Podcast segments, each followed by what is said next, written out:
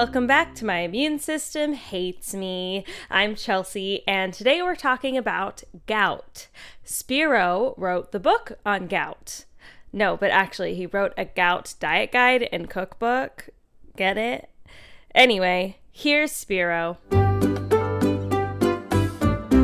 Hi, Spiro. Thank you so much for coming on the podcast today. How are you? Yeah, uh, good to have me, Chelsea. Yeah, I'm doing great. Good. Before Self. we get in, oh, I'm doing well, thank you. Before we get into your medical condition, why don't you tell us a bit about yourself? Well, myself, um, I'm basically a blogger that's been blogging about gout. Uh, I've been blogging full time now since uh, 2013. I wrote a book, uh, the uh, the Ultimate Gout Diet and Cookbook uh, to help gout sufferers change their eating habits. Um, and basically, I've been very busy with the website. Uh, we have a line of supplements as well. Uh, and I do this full time for the past five, six years. Okay. What yeah. is gout? Gout is basically a condition that affects about 2% of the general population, I would say. Uh, it affects men more than women women are more prone to get it after menopause because uh, uh, basically they're more protected before that, better kidney protection, and after that, after menopause, uh, estrogen drops, so they're more prone to get gout. But it's mostly uh, it mostly affects men. Uh, so what happens is everybody consumes purines. Purines are found in foods, all types of foods, plant foods, animal foods, but you'll find higher purines in animal-based foods. So think uh, meats, dairy, and so on, eggs, uh, fish, uh, seafood, and so on. So the more purine, as you eat purines, basically uh, you're through the digestive process, it gets broken down, and everybody releases uric acid inside the body but gout sufferers somehow have a kidney dysfunction where the uric acid doesn't get processed so they produce excessive uric acid in the body and then that stays in the body and it crystallizes in the joints and that's how you get a gout attack uh, everybody fl- usually flushes out excessive uric acid if you have normal kidney function via the urine, but if you don't, then excessive uric acid will stay in the body and then it, it, attacks you in the joints. Usually in the big toe, it affects the majority of people in the big toe. They'll get a big gout attack, usually at night. Uh, like 3 4 a.m when the body's coldest it'll hit the extremities of the body. Uh, some people will experience an attack maybe in the elbows knee ankle uh, hands as well. Oh wow so, what's your experience with gout? How did you get diagnosed? What are your symptoms? I got diagnosed at the age of 26. In my case, it's very genetic. Uh, I suffer from very little thalassemia minor. So, my doctor thinks that that's the root cause of me developing gout at such an early age, because usually gout really affects people after the age of 50. Mm. Uh, and it's usually dietary. Most people that suffer from gout are obese are not are eating too much meat, drinking too much alcohol, eating too many sugary foods, and then it just catches up to you. Uh, others will be diabetic. So if you're diabetic or you suffer from um, even rheumatoid arthritis um, or heart disease, you're more prone to develop gout down the road. So it usually affects people after the age of 50, I would say. It's more rare below 40, I would say, uh, like in my case. Mm. So you say that it's genetic. Do, do you have people in your family who also have it? Genetic in the sense with the thalassemia minor that I was born with. Mm. Uh, so maybe my kidneys are not filtering the uric acid efficiently enough. Okay. So that was that's that that's his theory at least. Uh, other than that, no, I haven't had my father or my grandfather uh, suffer from gout. No. Mm-hmm. What were kind of the first signs and symptoms for you that something was wrong? So what happened to me? My story is I was drinking uh, well, back then I was obese at the age of 26. I was probably 40, 50 pounds overweight. Mm.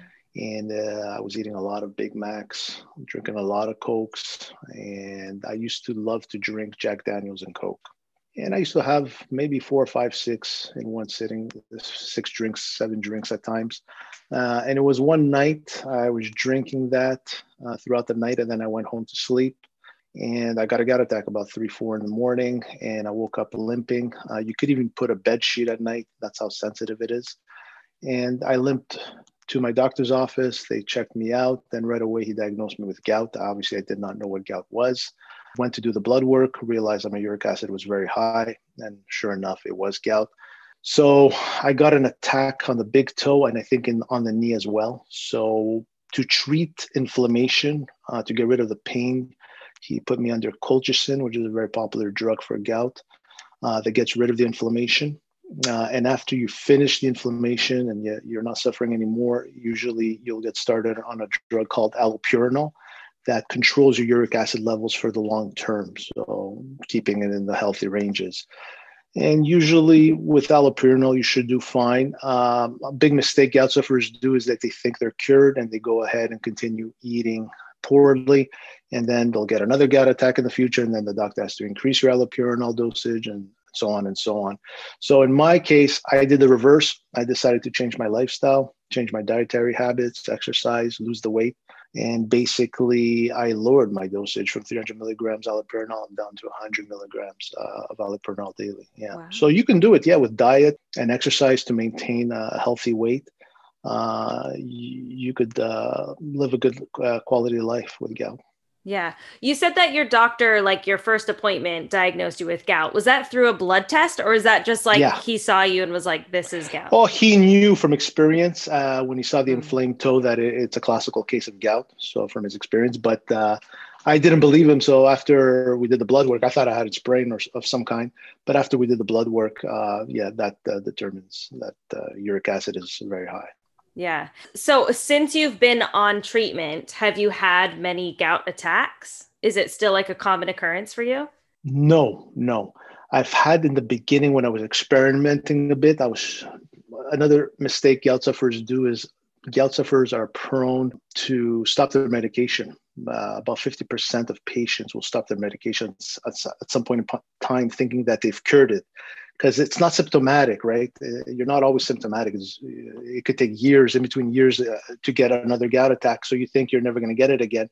So when I was experimenting uh, through diet alone, I, I, would still get gout attacks here and there. And then I realized, uh, speaking to my doctor, that there was, um, in my case, there was no hope in getting off the drug completely. Although I had reduced it, there was no chance of getting off of it completely. Whereas I do have patients that write to me that say they've gone off the drug and it's been years.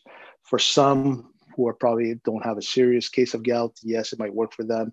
But for others, I recommend you always follow your doctor's orders and prescriptions because uh, you don't want to get hurt.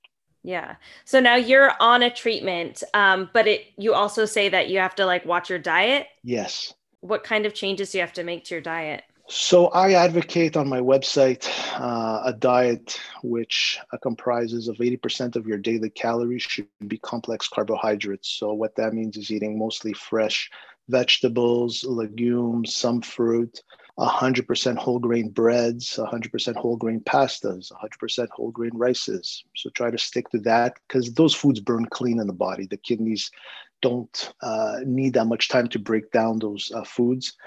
Uh, I say limit 10% of your daily calories to protein foods. So think uh, meats mostly, right? So, uh, and I recommend gout sufferers eat fresh chicken breast, fresh fish, uh, a bit of red meat.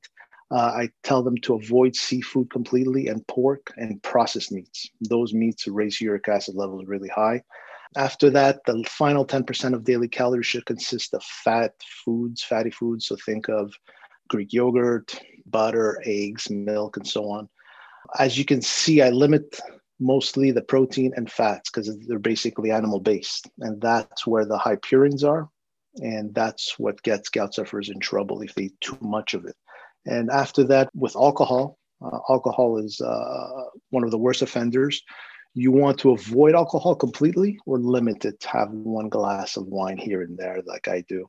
Uh, if you start having drink after drink, uh, you're risking getting a gout attack because it, it's very high in purines, and you could get a quick gout attack uh, if you don't if you if you're not careful. Uh, I always drink only water and a lot of cup, uh, at least 12 glasses of water a day to flush out excessive uric acid. That helps. I drink coffee and herbal teas, usually green tea or chamomile. Uh, no juices, um, very little milk, and after that, uh, avoid the processed foods and avoid the sugary foods and the hidden sugars in processed foods, uh, especially foods that contain high fructose corn syrup.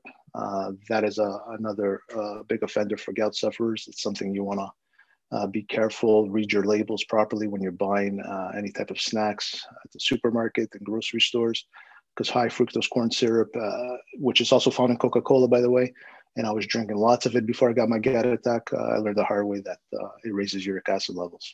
Right. So you you obviously are very knowledgeable about all this. How long have you been managing your gout? Oh boy. Uh, well enough past 10, 12 years, I would say. Wow. Yeah. Now it's under control. I haven't had gout attack in a very long time. I don't remember the last time I had it. I exercise. So exercise is very important. I tell gout sufferers to exercise, try and lift a bit of weights because that helps to strengthen the joints mm. and uh, rebuild cartilage and uh, be more mobile. Uh, and that helps also to control uric acid levels. How often do you have to go like see your doctor for follow up visits? Do you do blood tests and stuff regularly? Yes, I recommend a minimum of once a year. If you're suffering from gout, you're going to want to see your doctor at least once a year and do the blood work. If you have a more serious case of gout, then maybe twice a year, I would say at least. Okay. Um, so you've gone over diet and stuff. Do you have any other advice for people suffering with gout? Uh, follow the gout diet. I advocate on my website. There's plenty of information there. Um, exercise. Maintain your ideal weight. Very important because usually gout sufferers are at a more prone to get gout attack if they're overweight. There's other risks involved with gout. Once you're diagnosed with gout, you're also at an increased risk of developing diabetes down the road. So that's why diet is very important. Uh, you're also at a higher risk of developing heart disease. You're also at a higher risk of developing rheumatoid arthritis, psoriasis as well, osteoarthritis. So yeah, uh, it's something that you want to get in. Once you're diagnosed, you want to get it under control. You don't want to go continue eating the bad foods you're eating, like before, uh, drinking excessive alcohol, eating excessive sugary foods, and so on. Uh, it's basically an alert. Uh, take it seriously. Yeah, yeah, definitely. Anything else you'd like to add for those listening? No, if you have any questions, I answer all emails. So if you want, email me at uh, info at goutandyou.com. You can visit our website at goutandyou.com. Uh, there's tons of articles there uh, where we go into detail on specific foods, what foods to eat, what foods to avoid, and so on. So check that out. Uh, we also sell uh, uh a series of um, dietary supplements to help supplement your gout diet. So that could help you as well. Um, and that's pretty much it. You can check out my book. It's sold on Amazon.com. It's called Gout and You, um, the Ultimate Gout Diet and Cookbook. And that could help you um, start changing. It's it's not going to happen overnight if you're changing your eating habits, right? Uh, food is very addictive, so it's something you want to take day by day. Uh, try and be disciplined and try and introduce new foods slowly on a daily basis, weekly basis, and then you'll see the improvements over weeks, over months, and uh, you can also live a good quality of life with the disease. Definitely. Yeah. Wow. Okay, great. I will put links to all of those in the show notes. So if you're listening, you can scroll on down and click those and check out all those amazing resources. Thank you. I mean, you like covered everything so concisely and clearly. Thank I you. don't even have any other questions. I feel like I understand the, the warning signs and what to look for. Um, so this has been super helpful. Thank you so much for chatting with me. Yeah. Thank you for having me, Chelsea. Appreciate it. We'll talk to you soon. Take care. Bye. Thanks, Spiro. Like I said, go check the show notes to find links to all of those resources. If you've got a chronic condition and would like to be a guest on My Immune System Hates Me, you can email me at myimmunesystempod at gmail.com or you can reach out on Facebook or Instagram at My Immune System Pod. Don't forget to rate and review the show, please and thank you. And a quick disclaimer before we go. Any information discussed in this podcast is strictly my opinion and those of my guests and are for informational purposes only. We are speaking from our personal experiences, and you should always consult with your doctor or medical team. Bye!